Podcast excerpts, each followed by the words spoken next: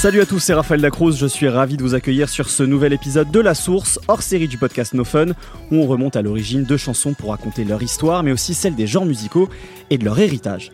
En 2016, sur son album Lemonade, la diva Beyoncé mettait en scène et en musique la difficile mais nécessaire reprise en main personnelle après une affaire d'infidélité vécue dans son couple avec Jay-Z. Parmi les morceaux de cet album, sur 6 Inch, Beyoncé transformait l'image des talons de 15 cm en renforcement de l'estime de soi féminine.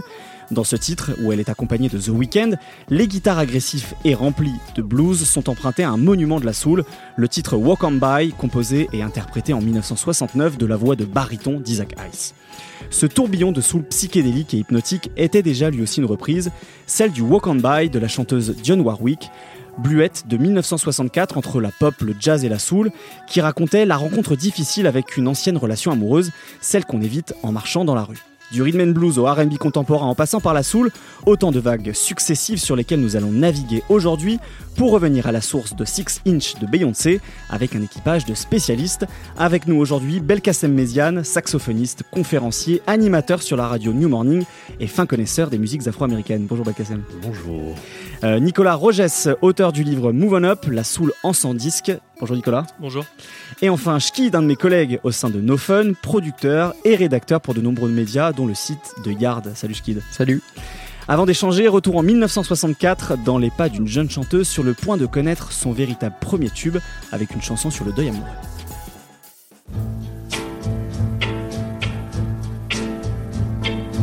If you see me walking down the street and I start to cry each time we meet, walk on by.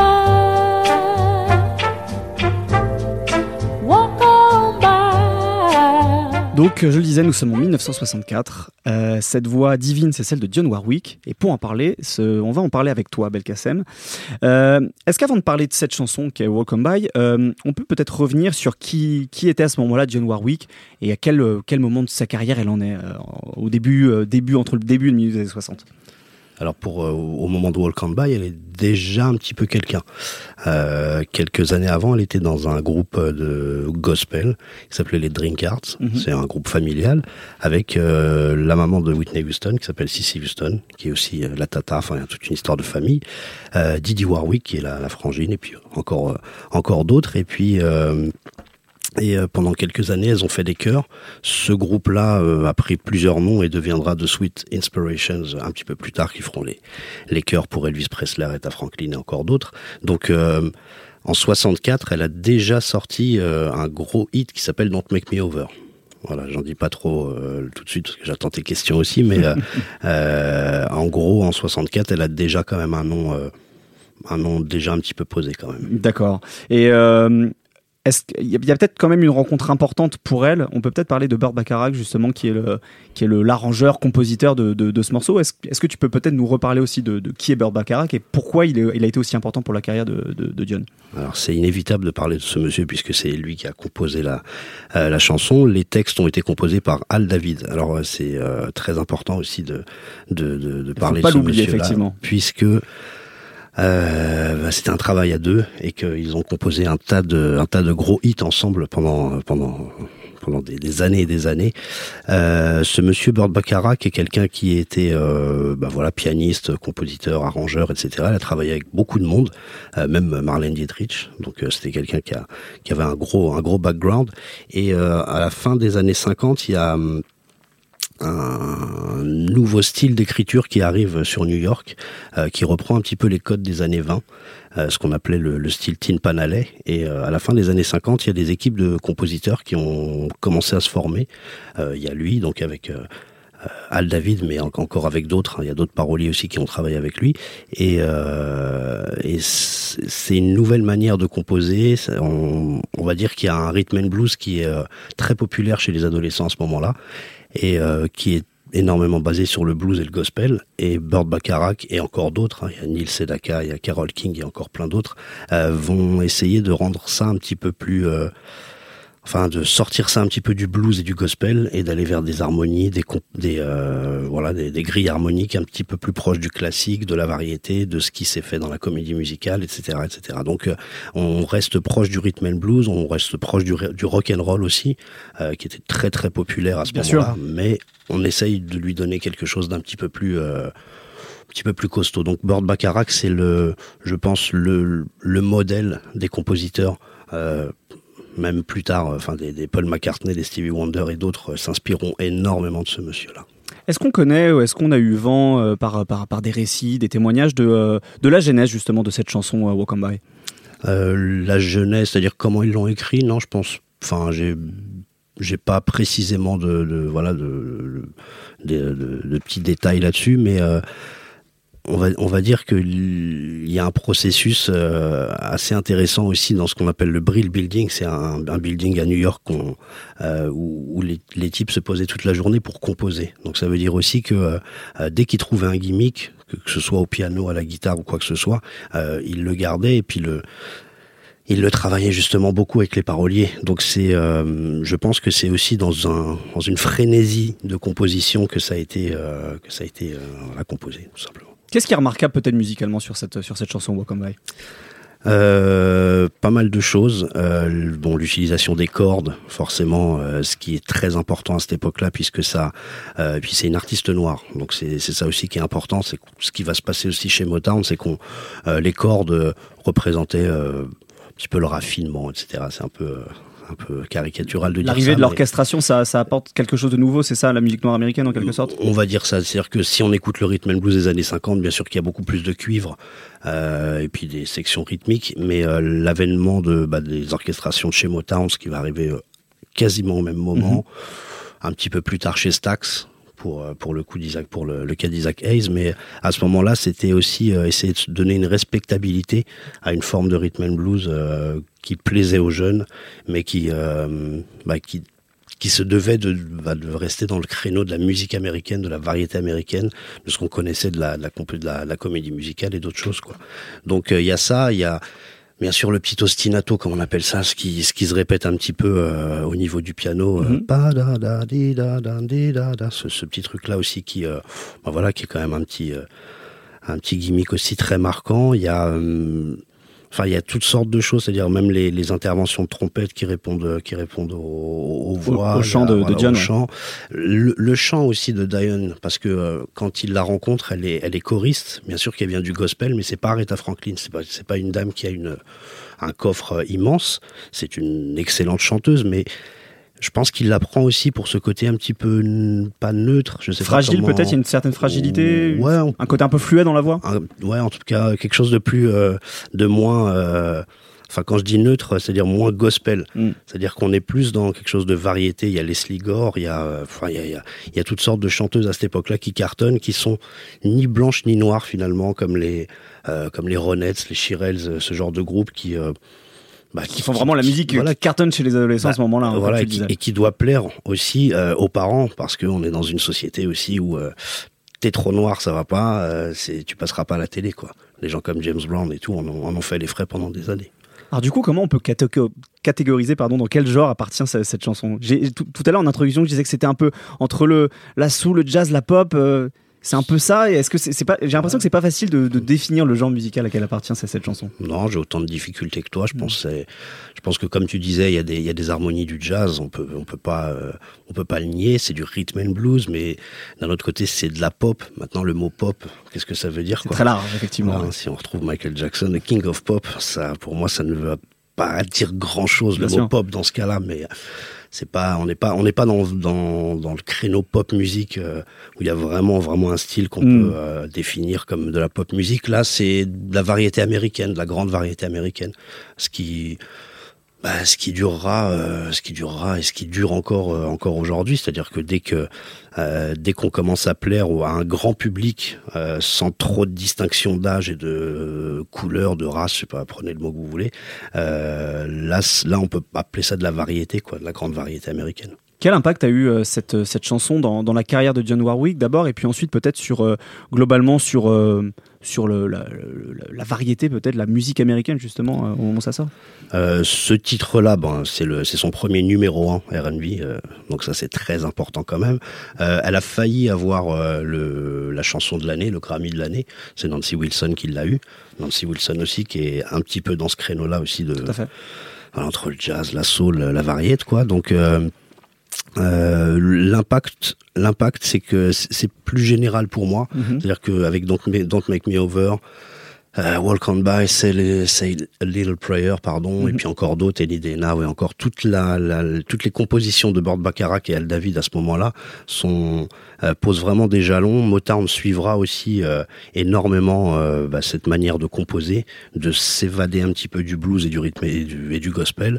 Je pense que c'est c'est c'est plus dans un ensemble que, que je verrais la chose, moi, que, que principalement Walk On By. Après, il a été repris, repris, repris. Et bien sûr que euh, celle d'Isaac Hayes, elle est, elle est, elle est mémorable. Évidemment. Et avant de parler d'Isaac Hayes, peut-être tu veux, tu veux nous dire quelque chose à ce, à ce sujet, Nicolas, sur cette chanson Walk on By. Toi, qu'est-ce qu'elle t'inspire, euh, cette chanson de, Cette de- chanson, pour moi, c'est vraiment l'exemple du, du son Brill Building dont tu parlais. C'est quelque chose qui était hyper populaire et qui a accompagné les musiques noires américaines euh, pendant des années et des années, et notamment euh, des artistes au sud des États-Unis, comme par exemple Isaac Hayes. En fait, on a souvent tendance à opposer la, la soul du nord et celle du sud, alors qu'en fait, les artistes du sud s'inspiraient énormément de ce qui se faisait à Motown ou à New York, par exemple. Du coup, je pense qu'elle a vraiment eu un impact aussi en termes de composition et d'arrangement sur les artistes vraiment dans toutes les États-Unis. Eh ben justement, on va en parler de ça, puisque en l'espace de à peine 4 ou 5 ans, cette chanson va commencer à connaître des covers, dont une qui sera absolument magnifique en 69.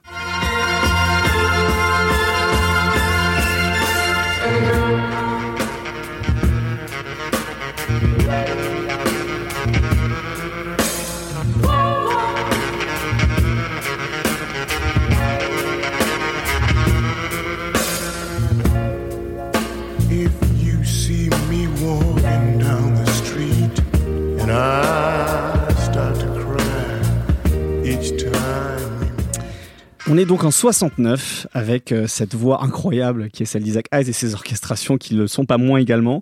Euh, avant de parler de, cette, de cette version de Walk On By par Isaac Hayes, euh, avec toi Nicolas, est-ce qu'on peut peut-être revenir sur, sur un petit peu comme on l'a fait avec John Warwick, resituer un petit peu qui est, qui est Isaac Hayes en, en 69, à quel moment de sa carrière il est, et puis peut-être recontextualiser aussi dans, dans quel mouvement musical, dans quel label il s'inscrit, parce que je pense que c'est assez important pour, pour raconter l'histoire de cette chanson. Alors Isaac Hayes, en 69, en fait, il a un tournant de sa carrière. C'est quelqu'un qui est arrivé à Stax en milieu des années 60, qui a composé pour euh, Sam and Dave, pour Learn I'm Coming, Soulman, pour euh, Johnny Taylor, pour euh, William Bale, Mabel John. Parce que c'était pas un interprète au début, ça est C'était pas un important, interprète, hein, c'était d'abord un musicien qui accompagnait Booker T and the MJs, qui était le groupe de studio de, de Stax. Et il a ensuite formé un duo en fait avec un monsieur qui s'appelle David Porter. que j'adore. Voilà, je- Voilà. il, fa- il fallait que je le dise à un moment dans Bah, cette émission où je suis un. Voilà, j'adore David Porter. Donc avec ce David Porter et Isaac Hayes vont composer énormément de titres pour Stax. Et euh, Isaac Hayes c'est quelqu'un qui a toujours voulu chanter. Il était inspiré par Nat King Cole, par Sam Cooke, des chanteurs qui avaient quand même un ton assez raffiné, euh, avec beaucoup d'arrangements, Des crooners, en choses-là, quelque des sorte. crooners exactement. Et il, s'est dit, bah moi il faut que je fasse un album solo parce que c'est ce dont j'ai envie. Et il sort un premier album solo qui s'appelle Presenting Isaac Hayes, qui est euh, enregistré euh, aux petites heures du matin avec Booker T and the MJS qui tire beaucoup sur le jazz. Et c'est un, album qui est artistiquement réussi, je trouve, mais qui est un échec commercial total. Et du coup, il est vraiment un tournant parce que euh, l'album Hot Buttered Soul, euh, où figure euh, Walk On By, c'est un peu l'album de la dernière chance pour lui. C'est euh, il faut que je réussisse avec celui-là, sinon ma carrière solo va battre de l'aile et j'arriverai pas à devenir l'interprète que je veux devenir. Et alors, justement, là, on l'a entendu, cette version de Walk On By, elle est totalement différente de ce que de ce qu'on a entendu de, de l'original de John Warwick. Est-ce qu'on sait, est-ce qu'on, sait déjà pourquoi il s'intéresse à cette chanson et euh, est-ce que tu peux nous dire un petit peu comment, de quelle manière il la réarrange au final cette chanson? Alors, euh, Isaac Hayes euh, était très inspiré, comme on le disait, par ce qui se passait au nord, à Mhm. Motown et au Brill Building. Et on sait qu'il était vraiment fan de ce que faisaient Burt Bacharach et David Hall, puisque d'ailleurs, sur les albums suivants, il a repris plusieurs fois leur composition. En effet. Et effectivement, cette version-là de Walk On By est radicalement différente de par les arrangements. Il y a beaucoup plus de cordes. Euh, il y a une guitare fuzz qui est absolument incroyable. Le solo euh, qui est fait par, Harold Bean, qui est en fait euh, un ami d'Isaac Hayes qui passait par là. Et il a enregistré son solo comme ça. C'était pas du tout prévu. Ils ont enregistré ça comme ça, et c'est aussi ce qui fait la beauté de ce morceau, où on a un peu l'impression qu'il improvise, un peu comme pourraient faire les jazzmen. Et du coup, il y a plein plein d'éléments. Il y a les cordes, les chœurs qui arrivent ensuite. Il y a la voix de baryton d'Isaac Hayes qui, qui préfigure d'ailleurs ce que va faire Barry White un petit peu après. Euh, il y a ensuite l'orgue d'Isaac Hayes qui est juste magnifique et à la, la, fin qui finit en apothéose où il y a les cordes qui partent dans tous les sens et lui qui garde le rythme vraiment sur son orgue. Oui, on a, on a presque une boucle très très répétitive Exactement. sur la fin d'ailleurs. Ouais. Ouais. Je sais pas en, en termes musicaux comment on appelle ça d'ailleurs. Un vamp. Un vamp, merci. Voilà. J'aime bien avoir des musiciens avec moi, au moins ça permet d'avoir des, des, termes techniques. Voilà, c'est un vamp effectivement parce que c'est très répétitif, c'est très hypnotique en fait. fait. Ouais. Et c'est cette chanson-là, pour moi, elle est symbolique euh, de plusieurs choses. D'abord, de la vision d'Isaac Hayes, qui voulait pas se limiter à être juste un interprète, qui avait plein d'idées de partout. Il disait euh, le format de 2 minutes, 3 minutes, qui était populaire à l'époque sur le marché R&B et soul. Euh, je me sentais emprisonné par ça. Je voulais m'enfoncer plus profondément dans l'esprit des, des gens. Et du coup, c'est pour ça que cette chanson fait 12 minutes et que sur Hot Buttered Soul, il n'y a que 4 morceaux. Il y en a un qui fait 12 minutes, un qui fait 18. Euh, du coup, en fait, il a L'incroyable By the Time uh, I Get to I Phoenix, où il commence à chanter, je crois, à 8 minutes 30 ou quelque chose dans le genre. Exactement. De, de et pour l'anecdote, euh, le batteur, du coup, il, il, il, parce qu'il y a un monologue parlé au début, ouais. il devait tenir la mesure pendant extrêmement longtemps. Il avait tellement mal au bras qu'il a dû se faire remplacer par un mec en plein milieu de l'enregistrement. un truc de fou. Euh... Oui, parce que voilà, en tout cas, je pense que c'est intéressant cette anecdote parce qu'effectivement, il y a quelque chose de très finalement symphonique en fait chez, chez Isaac Hayes. C'est-à-dire qu'il y, y, a des mouvements au sein de ses, de ses chansons. C'est pas du tout comme on l'avait avec le Brill Building, un motif récurrent. Là, le, il développait plusieurs, euh, plusieurs mouvements dans, dans, dans, ses chansons jusqu'à en faire des, des, des œuvres qui pouvaient durer. Exactement, plus, plus, et c'est aussi pour quoi. ça que Walk On By était tant samplé par euh, les artistes hip-hop parce qu'ils pouvaient prendre des bouts de cette chanson un peu partout tellement il y avait de choses qui se passaient en même temps. Euh, By, il est aussi symbolique. Euh, je pense qu'il faut replacer un peu dans le contexte aussi, parce qu'en 67, euh, Otis Redding meurt dans un accident d'avion, ouais. avec les trois quarts des Barcays, qui était le groupe qui l'emmenait avec lui en studio. Otis Redding, qui était l'artiste phare de, de Stax. phare ouais. de Stax, vraiment le symbole de la soul qui se faisait au sud. Euh, il se passe ça. Ensuite, Stax perd les droits de ses chansons au profit d'Atlantic. Et en 68, après la mort de Martin Luther King, qui a aussi bouleversé Isaac Hayes, euh, en 68, Stax se retrouve un peu sans rien et contraint euh, de sortir énormément d'albums en très peu de temps. Je crois qu'ils vont sortir 27 albums en l'espace d'un an. Et en fait, Hot Buttered Soul d'Isaac Hayes, c'est le 28e album, celui dont, dont tout le monde se fiche un petit peu. Et ça, ça a pour conséquence qu'Isaac Hayes a une liberté artistique totale. Il peut faire littéralement ce qu'il veut. Et c'est exactement ce qu'il va faire en bouleversant complètement les codes de la soul, parce que ces chansons font 12 minutes et qu'à l'époque à la radio, il n'y avait, ça, enfin, il y avait que 3 minutes qui étaient autorisées, enfin 3-4 minutes. Et moi, je le vois vraiment comme une espèce d'immense euh, doigt d'honneur à l'industrie musicale et à tout ce qui se faisait à l'époque euh, en soul.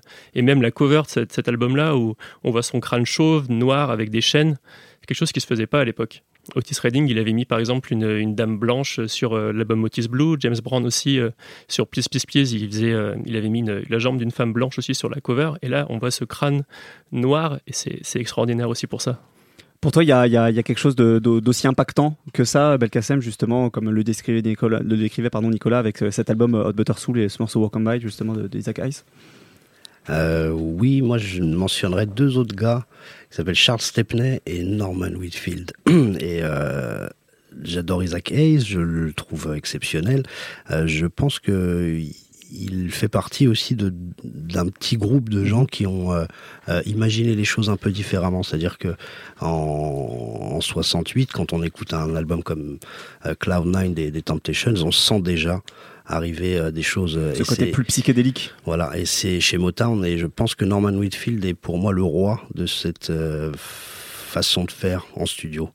Euh, Barry White, et, voilà, c'est, je parlerai de mon amour pour ces gens-là pendant pendant huit heures, il hein, n'y a aucun souci, mais je pense que Norman Whitfield est la personne clé euh, dans cette petite transformation, et euh, bien sûr que euh, là, ça se passe euh, sur quelques mois, donc forcément l'impact aussi de. Et, mais c'est pas seulement cet album. Je pense que les trois, quatre ouais. albums qu'on suivi ont vraiment posé tellement de jalons qu'à un moment il va commencer à se répéter tellement que ça va devenir bon de la formule un petit peu. Euh... Enfin, c'est dommage parce qu'il y a au bout d'un moment une lassitude, je pense, quand on, on écoute. Euh, toute l'œuvre d'Isaac Hayes, mais c'est vraiment très important ouais, de, de, de, de, voir aussi que à Chicago, Charles Stepney, qui deviendra le, le mentor d'Orson and Fire, euh, fait ça aussi avec un groupe qui s'appelle Rotary Connection ou encore d'autres choses. Donc euh, c'est une idée, je pense. euh, C'est un mouvement un peu c'est plus un global. Quoi. voilà, un petit peu plus global. En tout cas, ce qui est assez remarquable avec ce titre, c'est qu'il ouvre cet album Butter Soul et qui va laisser effectivement euh, euh, une, une marque un peu indélébile sur, sur la soul et puis sur la carrière d'Isaac Hayes. Tu le disais, finalement, c'est une formule qui va reprendre pas mal de fois. Nicolas, peut-être pour conclure. sur- Et euh, pour moi aussi, il ouvre la voie aux albums de Marvin Gaye et Curtis Mayfield. Euh, je pense à What's Going On et Curtis. Pour moi, il, il montre qu'il y a une autre manière de faire de la soul, comme on peut faire les Temptations. Et je rajouterai aussi les Chamber Brothers avec Time Has Come, qui est vraiment euh, pousse la soul aussi euh, dans ses retranchements psychédéliques. Et c'est un album qui va changer beaucoup de choses et qui va inspirer énormément d'artistes et euh, qui montre que euh, la soul peut se nourrir d'énormément d'influences et toujours rester elle-même. Très bien. Et ben écoute, puisqu'on parle d'influence, on va, on va repartir quelques années plus tard avec, euh, avec notre ami Schkid, puisqu'on va parler de la plus grande diva, probablement, de la pop actuelle.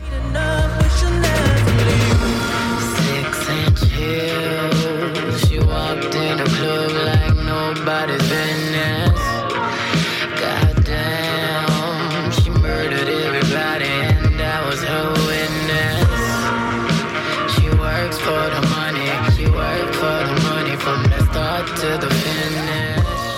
Et donc là, euh, on saute quelques décennies puisqu'on arrive en 2016 avec l'album Lemonade de Beyoncé sur lequel apparaît donc ce titre Six Inch qu'on vient d'écouter, un morceau avec euh, euh, cette euh, voix The très efféminée de, de, de The Weeknd, presque, presque asexuée et asexuée en quelque sorte.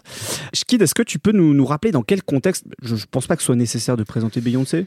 C'est une chanteuse d'un groupe qui s'appelle les Destiny's Child, Voilà. qui a réussi à un peu s'émanciper. Et, et c'est son sixième album solo.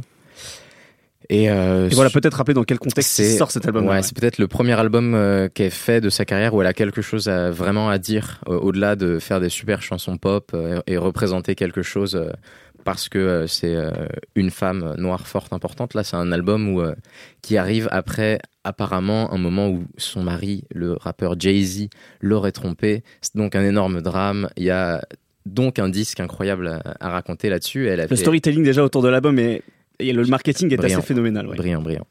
Et, euh, et du coup, ça, c'est un storytelling qui s'inscrit aussi dans la narration euh, du disque, puisqu'il y a, il y a une sorte de, de fil conducteur d'histoire où elle passe par plusieurs émotions. Euh, elle est trompée, donc elle souffre, elle se pose des questions, qu'est-ce qu'il faut faire? Elle est super en colère, elle dit plein de gros mots. Puis après, elle se rend compte que c'est plus important de garder son mari et de tenir sa famille malgré cet épisode. Et au final, ils sont super contents et ils font une tournée ensemble au Stade de France. C'est- bien résumé tout ça. Alors du coup, dans cette narration, justement, dans, Ouais. dans ce fil conducteur, il a, il a quelle place Six Inch? En fait, qu'est-ce qui se passe en termes d'émotion justement dans ce Bah, Alors du coup, Six Inch, c'est le cinquième titre de l'album, Mm. donc on est vers le début et c'est un morceau où euh, c'est euh, une fille qui a vachement confiance en elle et qui, euh, je sais plus ce que, ce que c'est la traduction Six Inch en centimètres. C'était 15 cm 15 centimètres, quand, j'étais voilà. sur Google, on va pas se mentir, j'ai pas, le, pas la, le- la calculette dans la tête de conversion des, des, des inches en centimètres, mais je, je crois Ouais. que c'est ça 15 cm. Bon, elle est dans le club avec ses talons de 15 centimètres et dans sa chanson, elle est en train d'expliquer qu'elle a plein d'oseille, donc elle a besoin de personne en fait. Euh, sans doute une petite attaque à Jay-Z, j'ai- besoin de personne. C'est euh, si on revient sur euh, Walk on By, peut-être un message. peut-être pas inversé mais différent en tout cas dans l'histoire de, de Walk on By les lyrics c'est plus voilà il y a une relation qui s'est mal passée et il y y a une douleur il y a deux personnes une qui a- qui arrive pas à regarder l'autre je crois qu'il y a une phase dans, dans Walk on By euh, qui dit euh, que euh, tout ce qui reste à cette personne, c'est sa euh, euh, foolish pride. Et euh, dans le- Sa fierté, sa fierté, voilà, son pardon. orgueil. Et euh, dans le morceau de Beyoncé, c'est l'inverse. C'est euh, je suis dans le club, j'ai mes talons super hauts, je vais marcher sur tout le monde, il y a aucun problème. Et ça correspond vachement à la fois à, à l'image qu'elle veut véhiculer et peut-être même à une manière d'approcher euh, certaines relations euh, personnelles qui est vraiment très typique à, à- à notre décennie. Et alors musicalement, qu'est-ce qui, ca- qu'est-ce qui pardon, caractérise cette chanson justement? Comment ce sample d'Isaac Hayes, donc cette version de Walk on By, a été utilisé? Euh, Peut-être aussi rappeler le, le nom des, des producteurs qui sont Danny Boy Styles et, Ouais. et Ben Billions. Comment ils ont utilisé un petit peu ce, ce- cette, cette boucle, cet échantillon, et comment Beyoncé et The Weeknd finalement chantent avec ou chantent dessus Ouais. Bah, euh, Là-dessus, je pense que c'est euh, un exemple assez intéressant de comment euh, quelqu'un comme Beyoncé est un producteur. Parce que souvent, ces gros artistes, on voit leur nom dans certains crédits de production et on comprend pas ce qu'ils ont pu faire parce que c'est pas des musiciens. Là, en l'occurrence, euh, Ben Billions et, euh, et Danny Boy, euh, voilà. Danny Boy Styles. Danny Boyle Styles sur les autres productions qu'ils ont fait donc c'est des mecs qui ont majoritairement travaillé sur le son de The Weeknd par exemple Mhm. ils se sont majoritairement illustrés sur ça et c'est de la musique où il y a quand même pas tant de samples que ça il y a surtout une esthétique un peu un peu nuageuse souvent grise souvent noire mais qui, qui peut être euh, faite euh, avec des, des avec des synthés Mhm. avec des boîtes à rythme euh, euh, générées par un, ordinateur. Donc le sample est pas souvent nécessaire dans cette musique. Et sur ce morceau le sample il est pas profondément nécessaire non plus. Mais il vient apporter une sorte de, de luxure. Déjà parce que ça coûte cher de sampler aujourd'hui. Et parce que ce sample il a quelque chose dans, le choix des, sonorités. On en parlait tout à l'heure. Les cordes les, les, la guitare fuzz ça apporte tout de suite quelque chose euh, qui a du cachet pour entrer en contraste avec la production qui est somme toute assez euh, traditionnelle en fait. Il y a des, des gros kicks de 808 il n'y a pas un rythme euh, euh, plus spectaculaire que c'est pas le morceau qui se démarque le plus euh, De l'album. de l'album C'est vrai.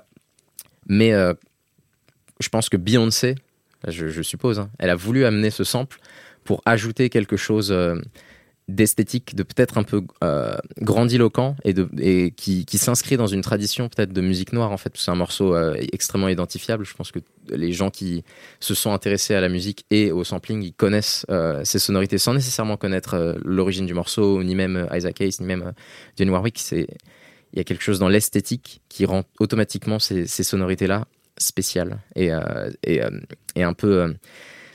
Ça, c'est un, c'est un morceau euh, du coup qui est devenu masculin avec Mhm. Isaac Hayes, mais elle a réussi, elle a compris que c'était aussi un morceau de Bad Beach et elle s'en sert comme ça. Dès que le, saut, dès que le sample y rentre, c'est un morceau de Bad Beach à fond. Alors comme tu le disais, c'est un morceau qui est très identifié pour les personnes qui effectivement sont intéressées au sampling. Euh, Qu'est-ce qui différencie peut-être dans l'utilisation dans ce morceau-là euh, d'autres morceaux qui ont été qui ont utilisé euh, ce sample d'Isaac Hayes? Peut-être en citer un ou deux parce que comme tu disais, ça a été énormément samplé et il y a plein de grands morceaux en fait de rap ou de R&B qui ont été piochés aussi dans, dans, dans Walk On By d'Isaac Hayes. Ouais, bah. Avant euh, de revenir sur Walk On By, peut-être. Bien sûr, dis-moi. Je pense que aussi une des raisons pour lesquelles ce sample est utilisé dans ce morceau, c'est que la, la patte Isaac Hayes, elle est vraiment très liée, je pense, avec la, la sonorité hip-hop euh, qui, qui, s'est- qui a utilisé du sample de manière générale. Euh, Peut-être plus particulièrement le hip-hop new-yorkais, mais euh, ne serait-ce que, euh, je pense, un des morceaux les plus emblématiques qui est Cream du Wu-Tang. Il reprend euh, As Long As I Got You des Charmels, qui est produit par, euh, Par Isaac Hayes et euh, David Porter. Et c'est vraiment cette, cette esthétique pas trop chargée, un peu mélodique, mais euh, qui laisse suffisamment de place pour, euh, pour que les rappeurs euh, s'installent. Mhm. C'est vraiment très typique du rap new-yorkais. C'est c'est le type de sonorité au final qu'on retrouve dans, dans Walk On By. En fait, il y y a deux thèmes qui ont été majoritairement repris par les, les- les autres artistes qui ont samplé ce morceau. Là, dans le, dans le, dans le Beyoncé, il y a les deux, mais c'est surtout axé sur le deuxième thème, donc qui est celui qui commence quand il y a, la- il y a un peu tous les, les, vi- les, les violons qui s'enlèvent et euh, il y a la guitare fuzz qui, qui entre. Et il y a un Avec motif. riff, ouais, voilà, Ouais, ce- voilà, ce il y a le riff. Il y a un motif qui est, qui est beaucoup plus léger, qui est la batterie. Euh, il y a la ligne de basse qui est, qui c'est un- il y a trois notes de si bémol en fait, voilà, qui, qui, qui marquent la tension. Et il y a la batterie euh, qui a forcément la texture euh, de, de cette époque et qui rend, euh, qui rend le- la sonorité euh, cool. Et euh, Qu'on l'entend notamment puisque tu parles vraiment de ce, ce morceau, hein, ce, ce passage un Ouais. peu plus, euh, un peu plus épuré au final, euh, comme Ouais, boucle, ouais. qu'on entend surtout sur le morceau. Je pense au morceau Warning de, de, de, de B.I.G. Ouais, carrément. Euh, c'est un motif qui laisse suffisamment de place en fait pour euh, qu'il y ait un, un interprète dessus, un rappeur ou un chanteur. Donc effectivement, ce, ce motif-là, il a été repris. T'as as dit B.I.G., mais par plein d'autres artistes de New. York, Face Evans, Foxy Brown. Euh, y a, moi, je- personnellement, j'ai découvert ce morceau et d'ailleurs Isaac Hayes avec euh, la version sur euh, c'est euh, The, The W, je crois, de The Wu-Tang. Où ils reprennent carrément ils le, voilà, la boucle carrément entière de I Can. Go to Sleep. Voilà, voilà. sur- ouais, du coup, le morceau s'appelle I Can Go to Sleep et il y a Ghostface qui là qui ouvre sur cette boucle et ils avaient crédité Isaac Hayes en featuring. Et qui, Je- bah, qui- parce qu'il est en featuring, en fait, il est au refrain. Il Ouais. vient en fait rechanter sur sa Oui, propre ouais, c'est- orchestration, mais des paroles différentes, donc c'est plutôt amusant. ouais. C'est un, un featuring comme Moby dans ASAP Forever. euh, C'est un peu ça, ouais. c'est pas vraiment un featuring, mais il est venu euh, au moins respecter, je pense, le fait que sa musique a été réutilisée et il donne euh, son accord. Quoi. Tout à fait. En tout cas, c'est peut-être la version la plus grillée de ce sample, puisque là, ils reprennent carrément Là, tout oui. le début du morceau, Ouais. avec euh, Ghostface qui se met à genoux devant Ouais. ces, ces violons incroyables, donc je vois très bien. Ouais. Et euh, si je peux euh, Bien sûr. prolonger sur euh, l'apport producteur de Beyoncé, ce qui est vraiment intéressant, je trouve, dans l'utilisation du sample dans ce morceau, Six Inch, c'est qu'il y a à la fois un sample qui, qui, est, qui, qui est présent, mais qui se distingue surtout sur la deuxième partie du morceau. Mais euh, il y a aussi beaucoup de ce qu'on appelle de l'interpolation.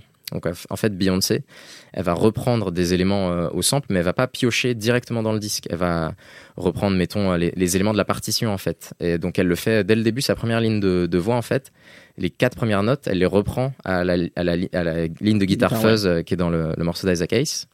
Et euh, il me semble que la première fois qu'elle le fait dans le morceau, il n'y a pas le sample derrière en fait. Oui, au moins elle fait God damn. Voilà. Voilà, c'est ça. il y a donc elle a repris euh, l'ambiance, mais c'est pas nécessairement le son. Et elle le refait sur la fin du morceau, euh, cette fois-ci avec le premier thème de, de la version de Isaac Hayes de Walk On By, et, elle- et elle reprend euh, les violons en les chantant. Donc elle, fait les chœurs, elle remplace les violons par ses chœurs, et, et le sample vient petit à petit en fait.